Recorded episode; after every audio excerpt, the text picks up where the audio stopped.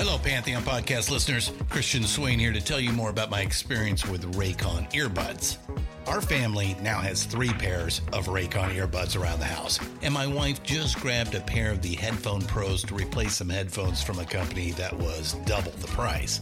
And yes, she loves them. Now, if you haven't pulled the trigger on a pair of Raycons, or even if you have, but you're in the market for another pair because they're just that good, well, now is the time to check them out because they just launched their upgraded model of the best selling everyday earbuds.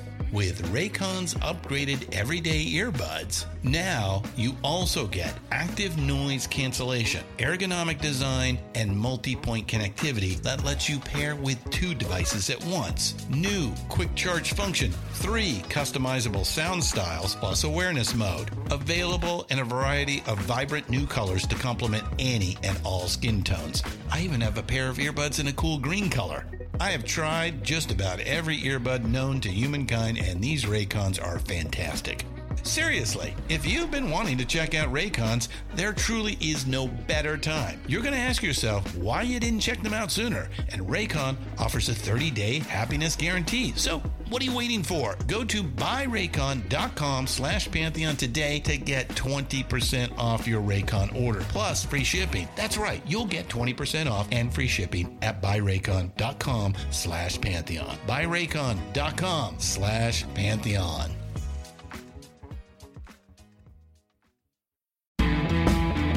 Hello and welcome to This Day Rocks from Vintage Rock Pod, the ultimate classic rock podcast with a big interview show released every Monday with a big star name interview on, and then short four or five minute episodes like this released Tuesday through to Sunday. Yes, a new episode released every single day.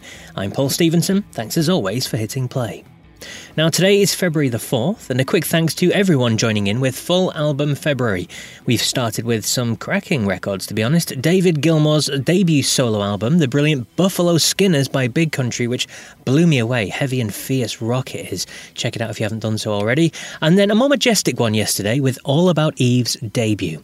Big thanks to everyone listening along and commenting on the social media channels Jerry Bozzy, uh, Pink Floyd Collectors, The Music Box on YouTube, Joe Kay, Adam Hamilton, Mark Hay, Timothy Lord, John Clark, Ned Itcham, Richard Metcalf, Gordon Skinner, Rob Stainton, and Tracy Hazelton.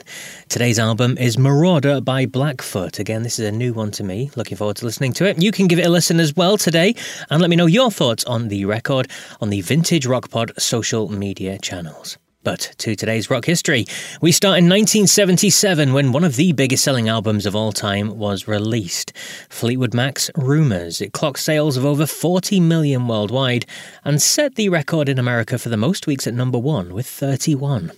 So many stories behind the making of this record, it all culminated in a classic.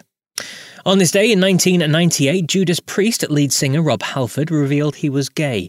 It was during an interview with MTV, and he said, I feel this is the moment to discuss it. A lot of homophobia still exists in the music world.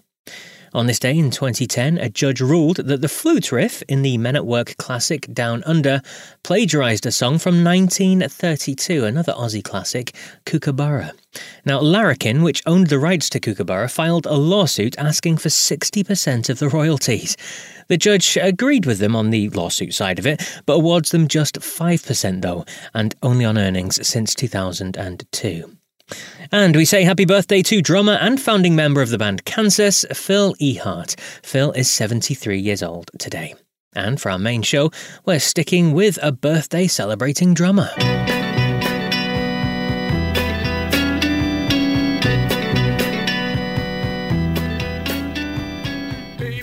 Yes, born on this day in 1941, a rock and roll Hall of Famer, a member of one of the biggest British invasion bands of the 60s, who had a worldwide number one smash hit in 1964. I'm talking about the Animals and their drummer, John Steel. John is 82 years old today and incredibly is still playing. I interviewed him last year prior to a load of shows that he had lined up with the Animals and Friends. Now, John first met Animals lead singer Eric Burdon in 1957 when they were classmates at school, although it would be another five years before the band started. They would, of course, go on to score a huge amount of hits, including 10 top 20 hits in both the UK and the US, and like I said, the massive House of the Rising Sun. They were inducted into the Rock and Roll Hall of Fame in 1994. Now, as I said, I interviewed John last year on episode 64, so I'm going to play a short clip of that interview with John telling a funny story of being on the road in America with Herman's Hermits. There was one one occasion when we met up with the um, Herman's Hermits um, in Los Angeles, and um, they were there to do a, either recording or a movie or something. I can't remember what. And um, they had uh, rented the house that um, used to be owned by Cary Grant. You know, the film film stuff. Yeah. And uh, yeah, so yeah, we had a, a, party there one night, um, and it had like uh, loads of glass out onto a pool, you know, and. Um, I, I, was um, I was drinking vodka and tonic, uh, and I, I, thought I was drinking vodka and tonic, but it turned out I was drinking vodka and Bacardi. I was topping a, a, a notch vodka up with, with Bacardi. so I passed out and fell off my stool, and then um, and then I woke up um, just as I hit the water because they stretched me out on the on the diving board, fully clothed, you know, and I'd rolled over in my sleep and pushed into the pool. so that was uh, that was one one of the rare kind of uh, get-togethers with with members of the British people, you know. But mostly it was just sort of, "Hi, how you doing?" And we did a TV studio and that yeah. kind of thing, you know. The wonderful John Steel, there, such a cheeky chappy. You can imagine some of the stories he tells in the full interview that I did with him, which includes Nina Simone having a go at them and the story behind House of the Rising Sun. So much more as well. Check it out, episode 64 of Vintage Rock Pod. But that's it for today then. I'll be back tomorrow with more on this day rock goodness. So until then, take care.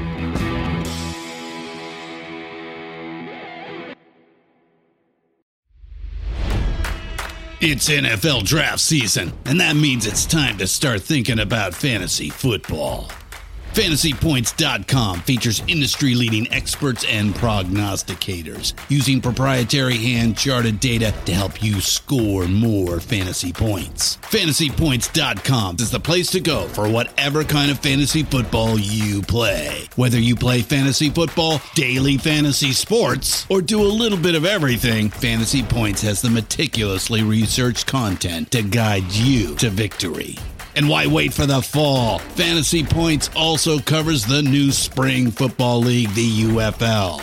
Join the guru, John Hansen, Scott Barrett, Joe Dolan, and other massive names in the fantasy football universe with an exclusive offer. Use code Pantheon for 15% off any fantasy points package, including the all in package, with access to every article, tool, and data nugget that Fantasy Points has to offer. That's fantasypoints.com and code Pantheon for 15% off at Fantasy Points. Fantasypoints.com. Code Pantheon. Score more fantasy points.